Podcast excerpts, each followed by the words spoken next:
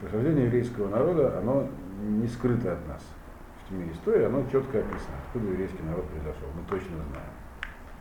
Но если с русским народом очень много есть неясностей до сегодняшнего дня, нет единого мнения историков, откуда взялся русский народ. Таковое даже название происхождения его Русь, оно, по крайней мере, мне известно два мнения, наверняка намного больше.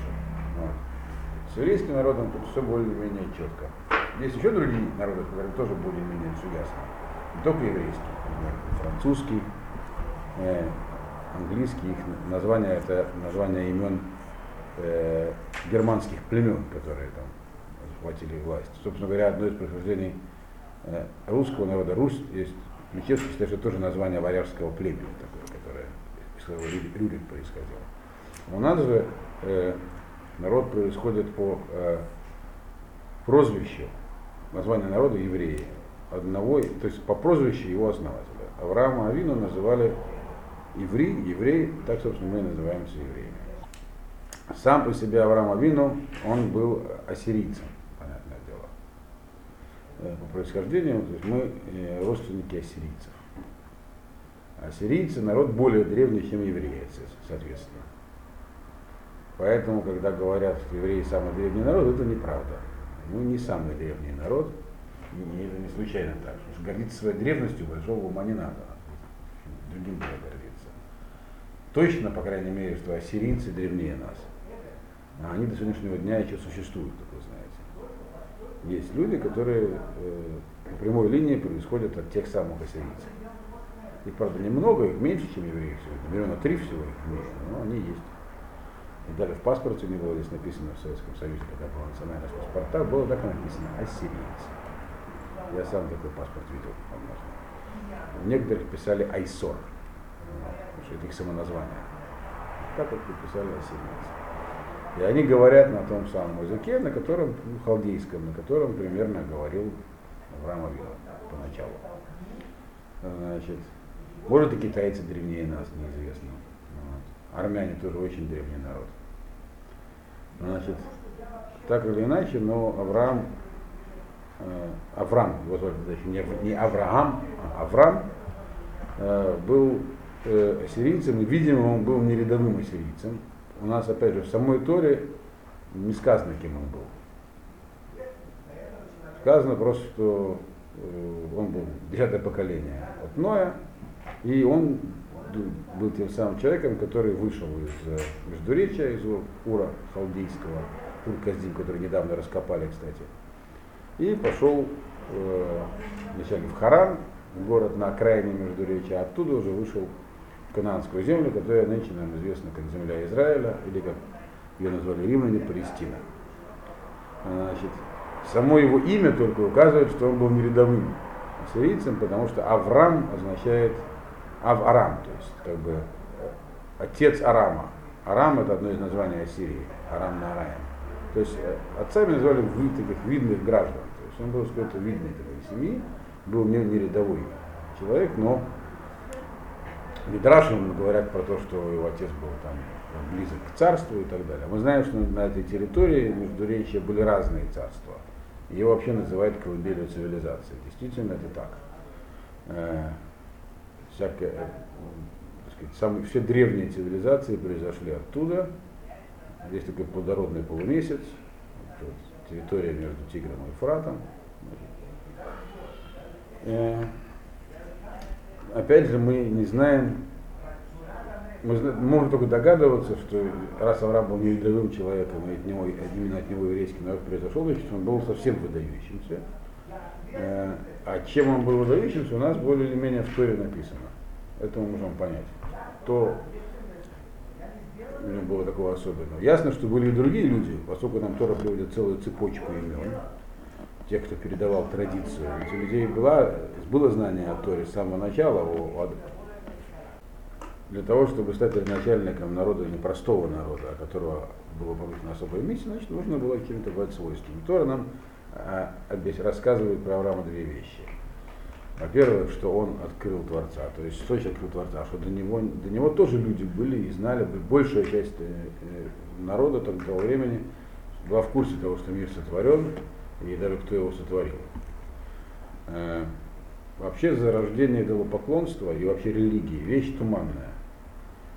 С точки зрения науки не вполне объяснимая. Обычное объяснение, которое приводится, что люди были беспомощны, значит, они жили там как-то так, дикари, природные силы на них произвели большое впечатление, они наблюдали за тем, как солнце там восходит и садится, луна появляется, звезды, ветры. И, естественно, искали какое-то этому объяснение, а у человека есть такое свойство искать объяснение происходящему. И вот, значит, обожествляли их. Э, сама по себе это не более, это не более чем гипотеза.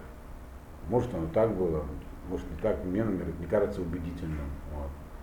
Почему люди должны были пытаться объяснить э, божественные свойства всему, что видели могли, к материалистическому относиться. Главное, во сколько солнце всходит. Мы знаем, что впоследствии многие люди так себя и вели. Почему на, на заре цивилизации они должны были вести себя иначе? Тем более, что понятие заря цивилизации тоже относительно. У нас сегодня достаточно много есть археологических данных, которые говорят, что существовали очень развитые цивилизации несколько тысяч лет назад. Некоторые из них обнаружены, например, вот цивилизация, которая там в Центральной Америке, Южной Америке, Майя, она вообще была супер развита, и там нашли всякие памятники, или как пирамиды взять. Кто построил пирамиды, ведь не ясно, с какой целью. Или кто, такие же пирамиды есть в Центральной, Аф... в Центральной Америке, похожие которые построили еще до цивилизации майя. Уже времена майя это считались древними памятниками. Как там все происходило. Значит, поэтому представление, которое многим внушили в школе о том, что люди были вначале примитивными, потом неуклонно развивались, значит, э, был прогресс постоянный, оно не всегда соответствует действительности. По крайней мере, все знают, в школе нам объясняли так, что был владельческий строй, Значит, он себя не оправдал экономически, на смену ему пришел, пришел феодальный строй, а потом изменился капитализмом. И это был прогресс. Но фактически это не так, поскольку времена рабовладельческого называемого строя, то есть Древний Рим и Древняя Греция, с точки зрения цивилизации, она намного более, то есть сумма научных знаний и общественное развитие, инфраструктура общества была намного более развита, чем при феодализме. Намного феодализм по сравнению с античностью это такое падение в пропасть со всех точек зрения. И потом э, это, с этим никто даже не спорит. Поэтому как здесь можно видеть прогресс постоянно, трудно сказать. Значит, у нас наша концепция истории она такова, что действительно были взлеты и падения. То есть были серьезные падения цивилизационные и были взлеты. Но вот все цивилизации зарождались вот где-то там, в этом районе между двумя реками, и оттуда поэтому не случайно вышел наш предок Авраам. То есть он был представителем высокоразвитого, очевидно, судя что он находит высокоразвитой цивилизации, очень развитого, к тому времени древнего народа. На этой территории сегодня находят всякие интересные памятники. Там была уже развитая письменность, календарь, э, математика развита была очень сильно. Подобно уровню развития математики было в Древней Ассирии люди достигли в Европе только уже в новое время. То есть были люди непростые. И приписывать им просто обращение сил природы было бы странно. Вот. Поэтому у нас другая концепция. Э, дозора, вообще религия и понятие о том, что есть Творец, оно человеку не пришло само по себе в голову. А это было знание. Знание, потому что люди были сотворены, соответственно, была традиция, что был акт творения, было, было начало истории. Э, соответственно, э, отход от этого знания, когда оно забывалось, так зарождались всяческие другие религии.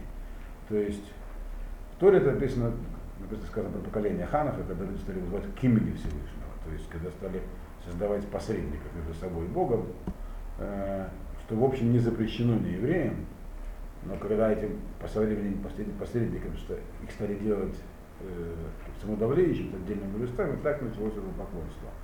Это, на мой взгляд, более убедительная гипотеза. Значит, в этом окружении, естественно, было смешение знаний. То есть там было истинные знания, правильные, и были вот такие вульгарные народные, так же, как в той же деревне Греции, при наличии этого множества культов, главный культ богов Олимпа, не все древние греки к нему, даже в одном поколении, одинаково относились, одинаково понимали. Как я уже рассказывал, продвинутые древние греки, они понимали, что это все символика, и есть абсолютно некий единый творец, единое начало. Значит, а простые древние греки, они, так сказать, всерьез верили, что есть там, Бог, один гром и молнии, второй там охота и так далее. А, и это было удобная очень концепция. Да. Собственно, по зарождению этого поклонства, оно с этой точки зрения не в обращении сил природы, а, в, а его корень, а в удобство для жизни. Потому что когда есть один и требует, нужно выполнять. А когда есть много, то у каждого свои требования. И можно создать даже такого, требования которого будут меня удовлетворять. Например, Бог виноделия, Дионис. А. Все, значит, можно выпивать. И служение ему было оргиастические культы, а попойки, попросту говоря. Значит, по крайней мере, так считали греки. Значит, или там были даже боги-покровители воровства. Значит, соответственно, э, был такой, как и всегда, так и, как сегодня, так и тогда, было множество людей и множество мнений. И из всех этих массы мнений выделился один человек. Он был не единственным, кто обладал традицией, очевидно не единственным. Потому что мы знаем про существование Шема и Эвера, по крайней мере, его предков, которые жили в то же время, которые тоже знали, их, э, существует их могила, правда, вряд ли это на самом деле их могила в Цфате. Вот но тоже не жили где-то в этом районе. Они была как бы ешива, они передавали знания тоже. Но не все обладающие знаниями обладают нужными свойствами для того, чтобы эти знания поднять на новый уровень и как-то их распространить. То есть для того, чтобы стать Авра Авраамом, Аврааму пришлось, во-первых, э, уйти из своей среды, Э, в менее цивилизованную часть тогдашнего мира. Э, Палестина была явно менее цивилизованная, это ясно также по археологическим находкам того времени. Вот.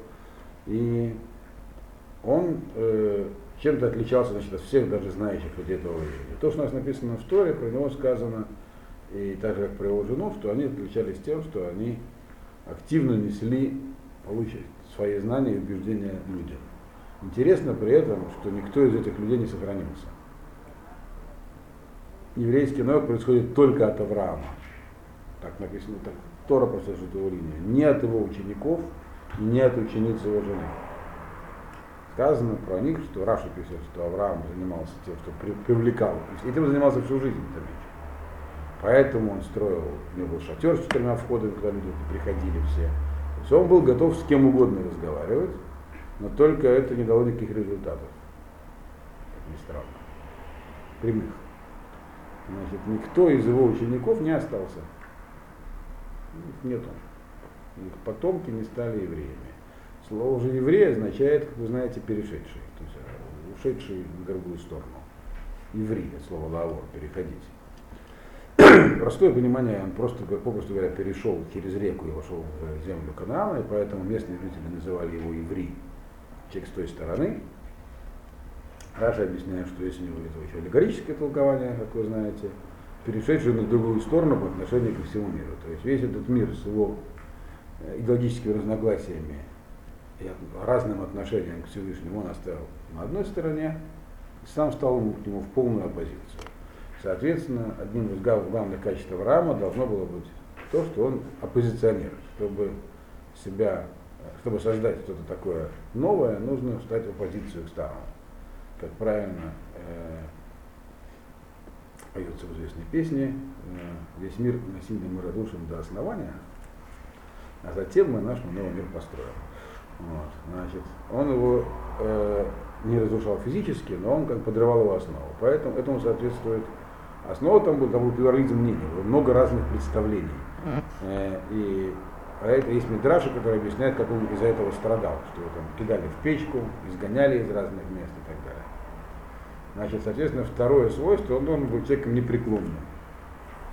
Э, вообще, в принципе, сбегая вперед, можно сказать, все, что есть у еврейского народа сегодня, мы получили от трех человек. Так? От Авраама, Исхакова и, и Якова. То есть это отец, сын, внук. Три поколения, они, собственно, задали э, все, что сегодня можно найти в любом еврее, это имеет корень там. Так тоже написано в Торе. В них троих. Соответственно, они должны были такими свойствами обладать. Понятно, что а, само по себе знание истины и даже желание ее распространять еще не исчерпывает перечень необходимых качеств. Необходимо еще уметь преодолевать трудности, которые встают на пути каждого человека. Чтобы сделать данную мысль актуальной, может привести, там, пример диссидентского движения, которое здесь развивалось в свое время. Э, недовольны были советской властью миллионы людей. Трудно было найти довольных. Вот. Критиковали ее все. Буквально все советские граждане дружно критиковали собственную власть. А? Ну, может быть, не все, но я, пока таких не встречал. Даже наш, по-моему, секретарь партнер. Я двух секретарей, я знал двух секретарей парткома близко. Один, правда, не критиковал, не критиковал он плохо умел говорить. Бывший военный этот самый политрук с корабля. А второй, который меня завоевал, он был такой интеллигентный мужчина. Он как выпивал, начинал такое нести, что Андрей Дмитриевич Сахарич, Сахаров просто даже не снилось такие, такие выражения про советскую власть. Значит, он был партор крупного завода. Вот. Ну, не все, ну, половина, по крайней мере, точно. Половина, да, скажем так, как минимум половина. Сколько людей занималось активной борьбой с советской властью? Кто здесь сможет себе представить? Диссидентов. Я думаю, человек 300. Человек 300? Да. Да. Вот. Что, во всей стране? Да, во это, всей вместе стране. С, это вместе с евреем, который подпольно? Еврейское движение развилось, развилось позже, чем диссидентское, а и часть его не была диссидентской вообще. Например, я никогда не был диссидентом. У меня вообще было только одно разногласие с советской властью. По вопросу о границах, я уже рассказал. О границах. И чтобы не открыли в одном месте границу, они не хотели открывать.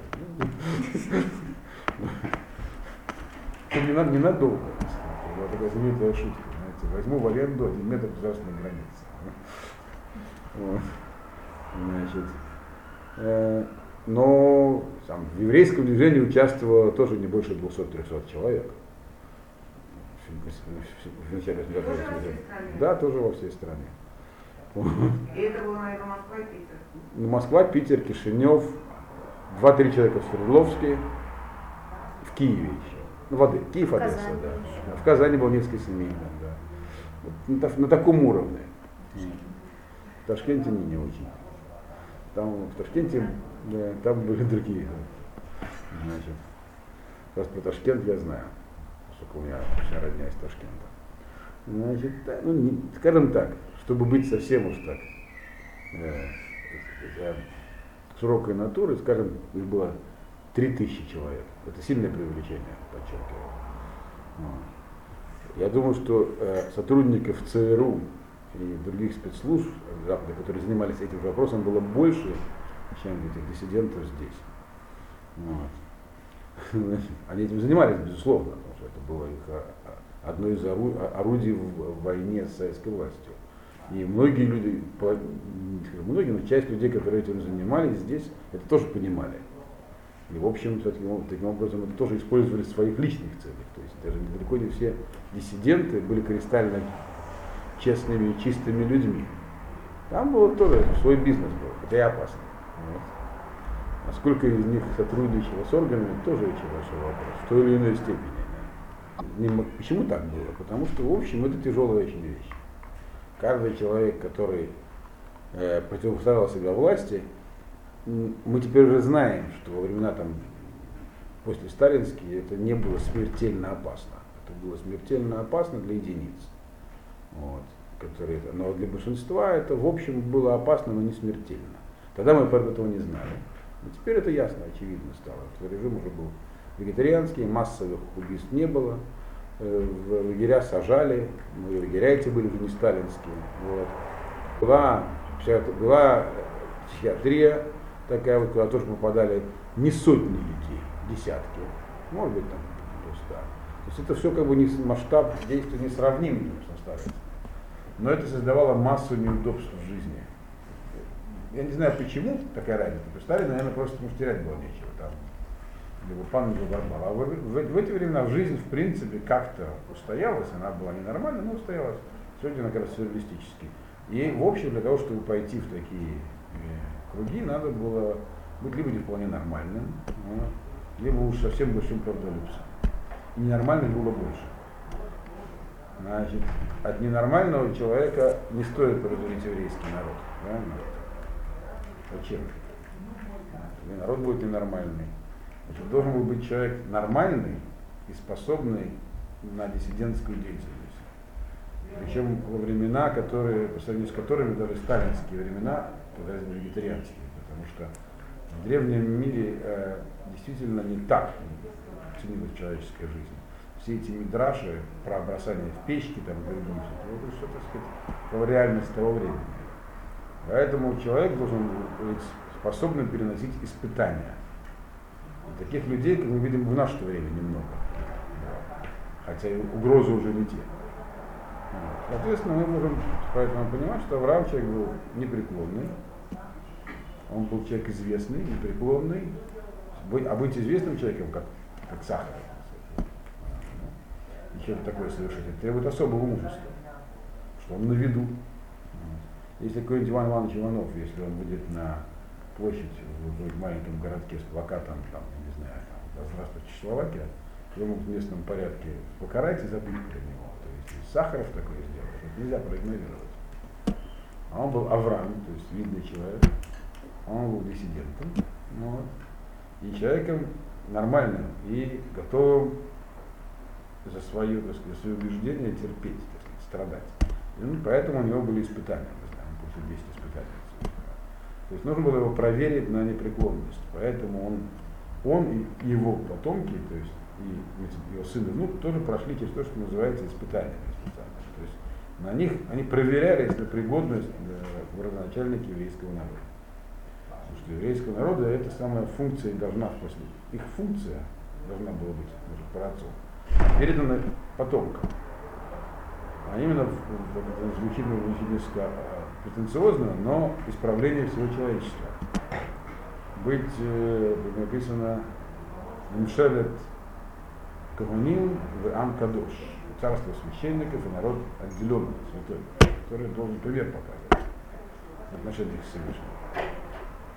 Так что э, так примерно начиналось. Значит, Авраам Авину, он открыл, написано даже, открыл для себя Всевышний, открыл, знание было, но он был готов на эту тему, во-первых, думать, потому что немногие вообще отваживаются об отвлеченных предметах рассуждать, и не только думать, но и широко результаты своих мыслей повещать э, других людей.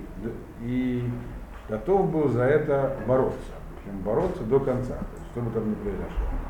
Это называется вера. Вот. У него была такая вера. Соответственно, он вынужден был уйти. На самом деле он получил пророчество, что он должен уйти оттуда и уйти в другую землю.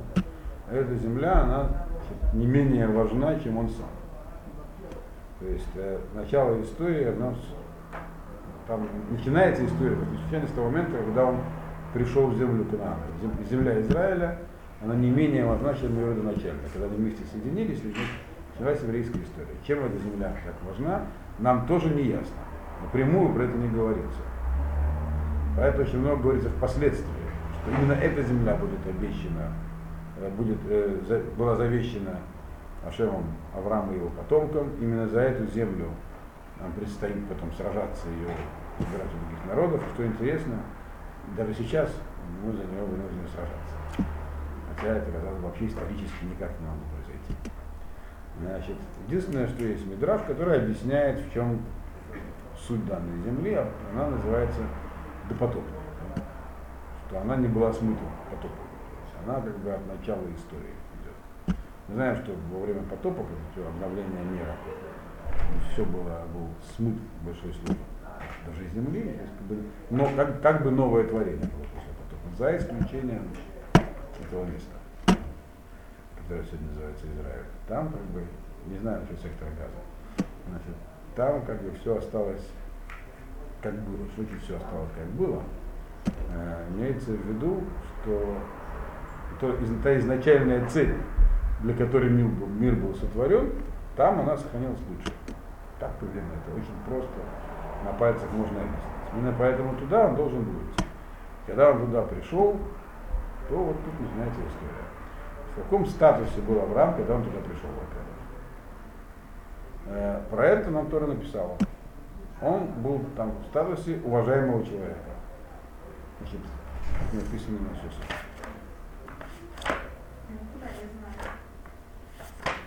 Его звали Авраам, то есть он был, откуда, если Сахаров приедет сегодня, хоть куда? Он приедет, когда он приедет, грубо говоря. А Сахаров, Равлину был гораздо менее известной личностью. Значит, когда Авраам пришел хоронить Сару, так, Хеврон, хотел купить землю, как к нему обратились э, местные хеты? А между прочим, там жили хитийцы. Хитийцы это хеты. Хеты это очень древний народ, э, могущественный, у них была колоссальная империя. Хетская империя это что-то такое сравнимое с сегодняшним масштабом, там, не знаю, если не с США, то, по крайней мере, там, с Францией, Англией вместе взятыми по влиянию. Вот. Там просто была их, э, одна из их колоний была в, в, в, в самой земле Кнаан. Значит, когда Авраам попросил у них э, землю, что они ему сказали? Шмаэня адюни наси элоким атам бетухейну. Послушай нас, господин, князь Бога ты у нас здесь. Сегодня просишь. Дословно говорят, князь Бога. Что значит? Так они его назвали. Что значит князь Бога? Что это такое? Наси Элоким. Не совсем то. Слово наси означает э, руководитель. Вообще, в широком смысле. Сегодня президент Израиля называется Наси. Вождь тоже. Вождь словом Наси. Значит, э, главы колен назывались Насии. То есть это высшая, но не самая высшая административная должность. Наси вообще. Но он был не, не просто Наси, он был Наси Элуким. То есть, что это означает? Что они его считали верховным жрецом того, кто называется, они называли его Элогим. Вот. То есть некий общий верховный бог. Не означает, что они не верят в других богов. Они знают, что есть такой важный и мощный бог, значит, которому, которого вот Авраам является его вот здесь э, руководителем его учения на земле. У него была довольно широкая известность. И Наси означает, что у него была определенная светская власть тоже. То есть он был могущественным человеком, который пользовался уважением в глазах. При том, что у него не было там армии какой-то, но тем не менее. Более того, написано в Мидраше, что в тот момент, когда он вошел в эту землю, она находилась в состоянии войны. Момент ее канаянские, канаянские племена отвоевывали у, у потомков Шема, то есть родственников Авраама. Значит, соответственно, там было далеко не безопасно находиться. Все знают, что на гражданской войны хуже, чем обычная война, что в гражданской войне нет законов. Вот. Самое худшее, что может быть, это гражданская война. Там действительно нет никаких законов ведения войны. Ни Женевской конвенции, ничего такого. Вот. В то время, кстати, тоже были правила обращения с пленными, но несколько более суровые, чем Женевская конвенция предписывали. Значит, и тем не менее, он там ходил, написано, всю вдоль и поперек, никто его не трогал. То есть его там, кроме всего прочего, еще боялись. Вот, то есть, был необычным человеком, из этого видно. Значит, э, то есть они его воспринимали как такого. И более того, им даже было известно уже, увидим впоследствии, что почему они хотели продавать землю, что земля достанет обещана ему это. И они в это верили. Они понимали, что Авраам тот человек, которому эта земля достанет, они сейчас живут. И готовились к этому потом очень долго. Порочество – это вещь, которая не дается в тайне. Она дается для распространения. То есть, пророчество, которое он получил, что земля будет это дана твоему потомству, оно стало известно. Тем более, что Авраам распространял все знания, полученные от Ашама, и это тоже. Вот. Если он не боялся. Таким образом, э, он когда-то попал в эту землю. Почему он остался учеников, тоже становится понятно. Что сколько таких людей, может быть, как Авраам в поколении. А зачем нужны были ученики? Как вы думаете? Если было ясно Ашему, что от, только от Авраама произойдет еврейский народ, если он пойдет все испытания, зачем нужны были ученики? Кого чекируют, или все равно все пропадут. Я как-то раз по этому поводу выступал перед нашими спонсорами. Которые э, каждый раз не проявляли одну и ту же претензию, что у нас мало народа. Это было давно, когда школа была. В школе было тоже мало. Значит, я сказал, смотрите, вот как вы думаете, кто был самым успешным э, бы сказать, то есть деятелем по приближению людей к Торе за все время существования еврейского народа? Да, Авраам, наверное, он же этим занимался всю жизнь. Сколько у него было учеников? Много. Сколько осталось? А? Один. Почему? Один. Ицхак его собственный сын. Все. Хотите мне сказать, что не стоило его финансировать? Или да. Это то, что я спонсором сказал. Они что, продались? Ну, это была шутка, но тем не менее. То есть на самом деле э, вся деятельность Авраама носила такой характер, что таких людей с таким качеством, как у него, много быть не могло. Это не, но это не означает, что он не должен был ни с кем разговаривать. Потому-то и Вашем его избрал, что он пытался донести это до всех. Почему у человека должна быть свобода выбора? И об этом говорится в трактате Абада Зара в самом начале. Говорится про то, что народы придут народы и скажут, а, собственно говоря, а нам-то за что страдать? Вы говорите, вот евреи, евреи, это на суде а, перед Всевышним. Но у них-то было пророчество, им все рассказали, но никто ничего не говорил. Значит, э, поэтому там выясняется, что у вас тоже, вам тоже посылались, там тоже передавались вести. То есть это свобода воли каждого. Есть и другое объяснение еще одно, что да, в том поколении это не сработало, но какие-то искры, больше каббалистической святости, попали таким образом во все народы, разных людей. И это одна из причин, почему у меня появляются люди, желающие примкнуть к евреям во всех поколениях. Некоторых больше, некоторые откуда вообще у нормального человека появится такое желание. Если нет предков евреев, ничего. Чего вдруг? Зачем нужны все эти многочисленные обязанности? Вот. То есть, э, когда можно и так спокойно жить. Появляется. Значит, какие-то искры Авраам разбросал по всяким народам. Что-то произошло. Вот. То есть это, это в, не в том смысле, что это могут быть прямые потомки, не прямые потомки, но называемые искры святости, это каббалистический термин, попали в толщу других разных народов. Значит, оттуда они извлеклись. Но в целом мы видим, что был жест, жесткий отбор производился, и Аврааму нужны были помощники его деятельности. Помощники были, были и ученики, но никто из них не устоял впоследствии. Жизнь их все-таки увлекла в другие стороны. Остался только его сын Ицхак, а у его сына остался только его сын Яков, даже не Исав. Вот.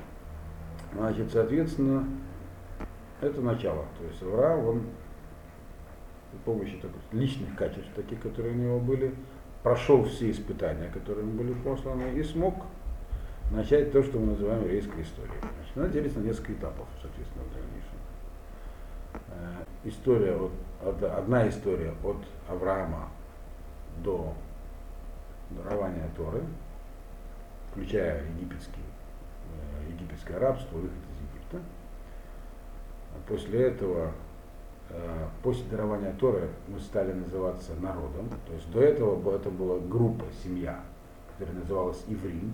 И мы знаем, что она была известной под таким названием. Откуда мы это знаем, кстати, как вы думаете?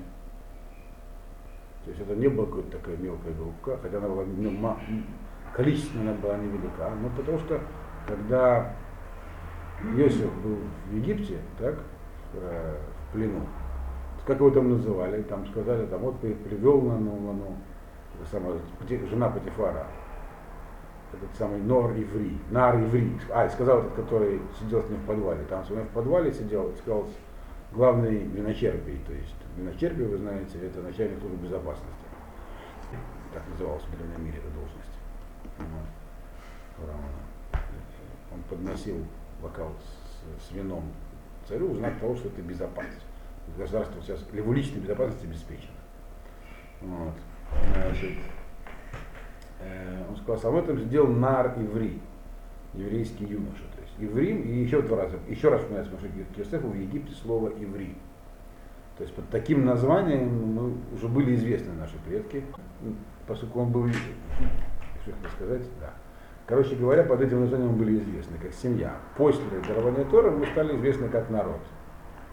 Вот. И народ уже назывался по-другому. Это название стало использоваться после того, как все сыновья э, Якова остались внутри народа. Мы знаем, что у Авраама не, даже не все его сыновья остались внутри народа, только один. У него было много сыновей. Был еще сын Ишмаэль, было несколько сыновей от Китуры, от них всех что-то произошло. Вот. От Ишмаэля, как мы знаем, арабы, от Китуры всякие восточные народы, такие, Центральная Азия, э, всякие мистические э, учения, так, тамошние вроде как происходят от сыновей Авраама. Значит, а у Ицхака два сына, Исав, Яков. Это вообще две современных цивилизации, наша еврейская и их европейская. Исав это вся, вся Европа считается Исавом. Вот. Э, а вот уже у Якова мы знаем, все его сыновья остались внутри еврейского народа, и они стали с тех пор называться, поскольку они все там остались, нельзя, у нас, нас нельзя называть Бне Авраам, потому что Бне Авраам это более широкое понятие, чем просто евреи. В духовном смысле мы сыновья Авраама, но это фактически неверно, потому что Авраам были, так, точно так как нельзя называть Бней Терах. У Авраама был отец, его звали Терах, так? нам это известно. Почему мы никогда не называемся а, сыновья Тераха? А именно сыновья Авраама. Мы никакого отношения не имеем. Авраам был начальником. И более того, сам факт, что Авраама сын родил, родился противоестественным образом, его жена не могла рожать в принципе, э, Сара, и родила ребенка, показывает, что ну, вот, физически были оторваны от предков Авраама, как бы новая, совсем новый народ, то есть мы не, не совсем потомки ассирийцев. Конкретно про вообще современных евреев трудно сказать, чьи потомки, потому что очень много геров присоединялось к евреям в разные исторические периоды, особенно в Римской империи в первом веке до новой эры. Колоссальное количество людей перешло в иудаизм. Значит, но все равно, наверное, большинство евреев, поэтому статистическим образом все смешались, все равно потомки Авраама, получается. Значит, а у Якова все его сыновья остались внутри, поэтому история называется Бней Яков или Бней Исраэль. То есть название Израиль это одно из имен Якова. Это имя употребляется и тогда, когда говорится про его отношения с Всевышним. Поскольку отношения к Всевышним относятся э, от прерогатива мужчин в основном в семье, поэтому женщина называется Бейт Яков используется его второе имя. По отношению к еврейским женщинам у какое-то название Бейт Яков, дом Якова. Это имя, которое у него было при рождении. Значит, но сам народ стал называться Израиль, или Бне Израиль, если точнее, сыновья Израиля, то есть э, Якова. Яков получил имя Израиль, так, точно как Авраам получил имя Авраам в свое время. Вот. Добавил в него букву Гей своего имени, то есть, то есть он приблизил его к себе. Точно так же и Яков получил имя Исраэль, имеющее тоже окончание Кель, Ашем, имя Всевышнего. Испытывав, испытывавшийся Всевышним, можно так это перевести, или боровшийся, боровшийся с ангелом, по простому пониманию, но вообще ну, может быть, испытывавшийся Всевышним, прошедшие испытания, соответственно, э, в этот период становится Бней Израиль, но народом Бне Израиль стали только после исхода из Египта. Значит, так начался второй этап еврейской истории, такой, если мы так крупно разбиваем на этапы. И потом э, было еще несколько этапов. Обычно их э, разделяют дальше на эпоху судей, потом эпоху царств. Первый, который совпадает с э, первым храмом, потом второй храм, и после второго храма значит, у нас уже начинается новая история для нас последние, последние 2000 лет это новая история после разрушения храма, где мы там уже слонялись по разным странам. Вот. Э, значит, почему мы оказались, почему на, на пути формирования мы прошли, или как вообще получилось, что мы оказались в Египте. То есть, после того, как наши праотцы обитали в земле Ханаана, сходили вот вперед, были там, стали всем широко известны, и стали уже, так сказать, частью местного ландшафта, вдруг нас всех перенесло в Египет. Э, в количестве 70 человек всего лишь. Почему бы не было, нельзя было нам сформироваться как народ в более благоприятных условиях, а не в рабстве? Вообще быть рабом позорно. Это широко известный факт. Э, хочешь не хочешь, человек даже если невольно попал в рабство, это все равно на нем скажется. Очень трудно. Э, раб это что такое раб? Это никакой ответственности за свои действия, вот, никакой свободы вообще. Э, человек сам себе полностью не хозяин. Я, я вам уже приводил неоднократно, э, можно сказать, что вообще человек сам себе не хозяин. Всегда он должен на кого-то работать, чтобы заработать на жизнь. Но это, неправильно. Есть разные степени зависимости, они э, радикально отличаются друг от друга. И люди воспринимают это так. Вот. Вам, конечно, сочувствуют, но не уважают. Так оно повелось. Значит, и э, например, а, а, африканские чернокожие, они не очень понимают американские, как мне объясняли они сами. Что они не считают их своими братьями. Американских негров. У тех там обращение брат-брат, все, они считают себя все братьями. А это все, они, они считают с ними одним целым, они свое, так сказать, они свое происхождение с ними никак не связаны. Были независимыми людьми, жили в своей стороне всегда. А те были в рабстве. Вот. Это очень видно в Европе, когда американские товарищи приезжают в Европу, они пытаются увидеть человека своей расы, пытаются с ним. Контакт, никакого контакта не происходит вообще. То есть они совершенно по-другому относятся к... Они не были рабами. Это большая разница. Не пребывание в рабстве, хотя зависимость, конечно, есть всегда, или какая угодно. Я вот привел цитату из Айн Рэнд, по-моему, да, что человек иногда сказал так, негодяй, который утверждает, что нету никакой разницы между властью кнута и властью доллара, нужно заставить эту разницу испытать на своей шкуре. Разница очень большая. Пребывание в рабстве никого не украшает. Проблемы русского народа современного, как многие считают, происходят из-за того, что не так давно они освободились от рабства. Вот.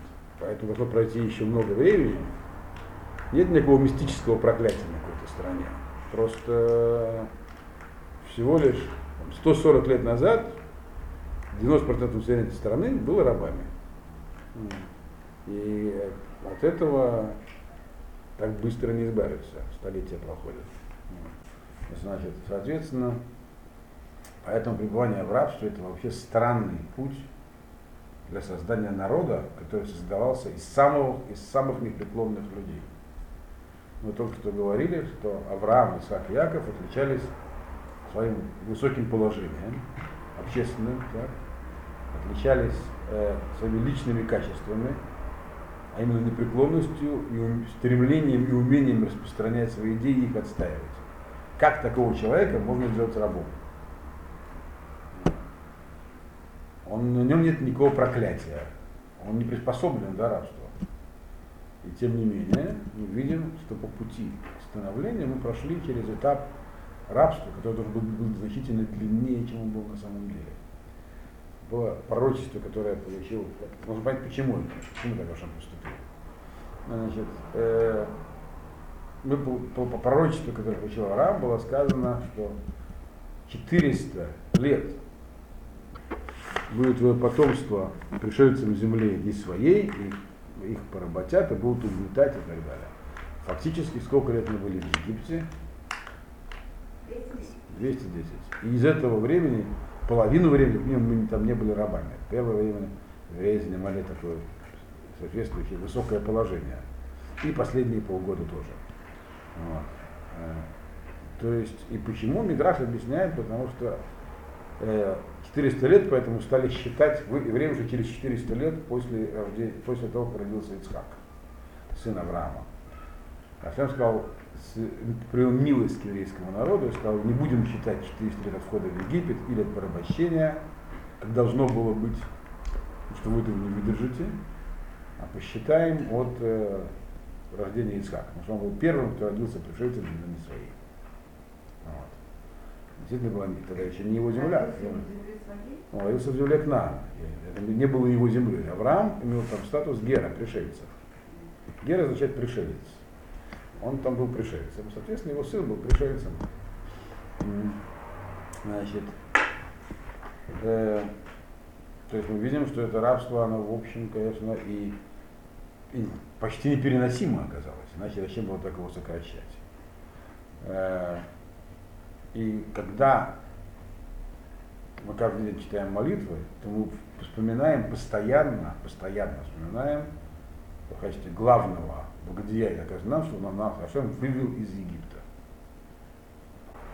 Значит, казалось бы, правильно было сказать, зачем нас туда выводить вообще было? Ну, Мы благодарим Хашем каждый день несколько раз. Как, минимум 500 раз в год, я вам уже говорил. Мы благодарим Хашем за то, что нас вывел из Египта. Ну, я вам одно из объяснений приводил, потому что когда мы вспоминаем про это, мы имеем в виду, что мы подошли к горе Синай, и там мы получили Тору, как весь народ целиком. И это единственный случай во всей человеческой истории, когда целый народ общался с Богом. Не один человек, не два, даже максимальная цифра, которую говорят христи- христиане, 70. Вот, но, а тут весь народ значит, общался. Это больше такое дело, для нас важная вещь. Это свидетельство о том, что Тора это правда. Но говорится про выход из Египта, э, действительно, вы- выход из рабства, за это можно благодарить всегда. И даже 500 раз в год может быть мало. Но вопрос надо поставить, зачем нам туда входить. Почему никак нельзя было бы нас образовать как-нибудь без рабства? Вот жили бы в земле Кнаана, если нужны испытания, ну, можно было несколько войн устроить, там, благо воевать всегда было с кем. Значит, э, еще какие-то там цунами, я не знаю, послать там. Мало ли чего еще можно. Ну, испытания нужны, если. А. Зачем обязательно рабством испытывать? Тем более таких людей, как наши праотцы. Соответственно, у нас есть те же качества. Какое рабство? Знаешь, что евреев потом никогда не были в рабстве. Даже в Российской империи, где 90% было населения рыбы, а к евреям это не относилось. Евреи были всегда лично свободными. И даже никому в голову не приходило их порабощать. Единственное место, где евреи были в крепостной зависимости, это Грузия. А, Да. Но там у всех была крепостная зависимость, и она как бы там была такая, грузинская такая. А? И тогда тоже любили. Там все были в крепости. Все, все кто жил в деревнях, были, люди были, были в крепостной зависимости. Да. Вот. И не- там было не- немного и недолго. И были часто очень у евреев был статус так называемых рабов царской казны. Но это не означало личной зависимости. Это была другой тип фискальной зависимости. То есть, и вообще, когда римляне евреев порабощали и куда-то там изгоняли, и на, на- забивали э, рынки рабов, их тут же выкупали всегда. Закон гласит еврейский, что для того, чтобы, что самое главное, так сказать, заповедь с точки зрения затрат, если есть вопрос, куда тратить деньги, то первым делом нужно выкупать пленников. Вот. Поэтому, например, очень любили всегда захватывать в плен евреев. Вот. Знали точно, что выкупят. Вот. Э, Всякие пираты, там, татары с удовольствием захватывали в плен евреев и поберегали их. Вводили в Измир, там, если татары. И те ждали, пока пришлют выкуп. Знают, что выкуп будет. Поэтому есть масса законов по этому поводу. Например, запрещается выкупать пленника за стоимость превышающую реально. Маарам из Ротенбурга так с ним просто поступил э, князь того города. Он, же, он сказал, видите, правда, он бежал, но его посадили в другом месте. К нему очень хорошо относились. Повезли к нему в библиотеку его всю туда, в этот замок, где он сидел. Он сказали, извините, но мы вас не выпустим. Нам деньги нужны. Вот. Э, пока не пришлют, за вас колоссальный выкуп назначили. И выкуп евреи стали собирать. Он не просто евреем, он был, хотя уже были разорены 30-летней войной. 30-летняя война страшное бедствие. Для Европы страдали все. И евреи тоже в том числе. Но это было в те же времена, что чуть, чуть позже были погромы Хмельницкого. То есть там, надо себе понимать, что и Западная, и Восточная Европа, еврейский мир был под страшным потрясением. Ну, значит, и, но он запретил себя выкупать. Сказал, я лучше буду сидеть здесь, но такие деньги запрещаю платить. Ну, Потому что тогда будет просто брать пленных каждого, в каждого просто так уже, без всякого закона. Его взяли просто так. просто потому что нужны были деньги. Их князь на ведение войны. Война была действительно страшная, 30-летняя. Вот, между протестантами и католиками. А мы-то из плечо спрашивается. На самом деле полной ясности в этом вопросе, конечно, нету. Вот. Потому что это план Всевышнего, и мы не можем объяснить действия Всевышнего по-своему. Все его действия, они имеют смысл для него, мы должны только смотреть на результат. Более того, мы видим, что это было хорошо известно а, уже Якову, что придется пойти в Египет. Когда Йосеф прислал за ними из Египта, они все дружно упаковались и пошли в Египет добровольно. Когда пророчество им было известно, что впоследствии их там поработят, их потомков, не их самих. Их самих не могли поработить. Значит, э, есть несколько объяснений, которые мы можем попытаться дать. Э, есть мидраж, который помогает понять это. Мидраж говорит, что как кузнец, он тогда выковывает, имеется в виду там кузнец и ювелир, вот Цуреф. Цуреф это ювелир, когда он выковывает свое изделие, вот, вот, а он его должен в огонь опустить, потом выковать, потом в воду, потом подвергать его разным, так сказать, разным процедурам таким. Огонь, вода, ковка и так далее. Иначе тогда получается, чтобы его очистить, для очистки его. Есть другой мидраж, который говорит, что далеко не все вышли из Египта. В самом тексте Тор про это ничего не сказано. Сказано, что Елисей пошел да? Есть мидраж, который из слова одного хамушим, которое вообще переводится как вооруженный, делает вывод, что оно обогрено словом хамеш 5, служит только пятая часть. Вместе с Мидрашем Паракистским он показывает, что э, этого было еще недостаточно для того, чтобы еврейский народ создать, взять троих представителей, отец, сын, внук, обладающих определенными качествами, и надеяться, что все их потомки будут такими же. Это невозможно. Нужно было еще один отбор произвести. Вот этот отбор производился как раз там, потому что в рабстве проявляются не лучшие свойства человека всегда.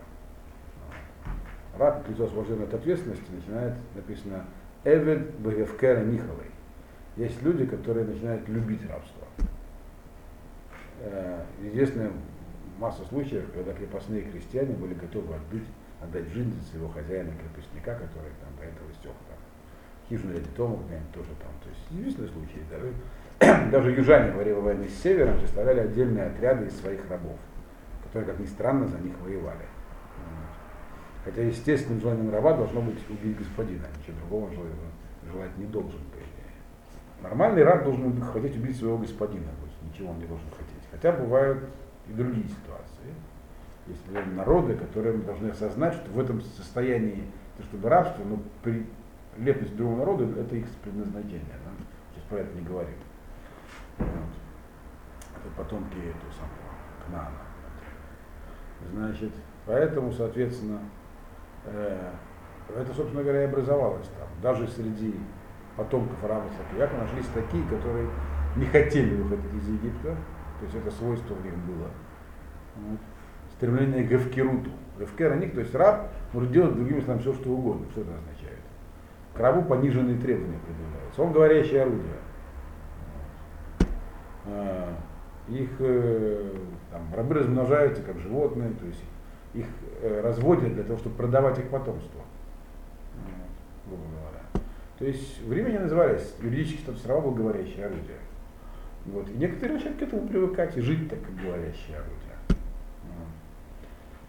А если тем более неплохо устроиться, там, десятником каким-нибудь, вот, даже неплохо совсем, можно жить. То есть это очистка, которая она произведена там. Оттуда вышли только те, которые не могли быть рабами. Почему вышли? Потому что вы запили. А Шем говорил, что потребуется на это много времени вам на очистку. Но очистка, они, евреи, очистились быстрее, что они возопили, сказали, мы больше не можем оставаться в рабстве. Все. Ну, еще чуть-чуть мы упадем совсем, и поэтому они вышли. Но такой выход показывает, что тем не менее падение все равно было. И поэтому потом, пока они, евреи шли, шли себе в горе Синай, они шли подъем из этого состояния павшего. Тем не менее, э, получается, что рабство нужно было для очистки тех элементов, которые даже при таком отборе при праотцах Что должны были отделить? Что был за результат, мы уже поговорим в следующий раз.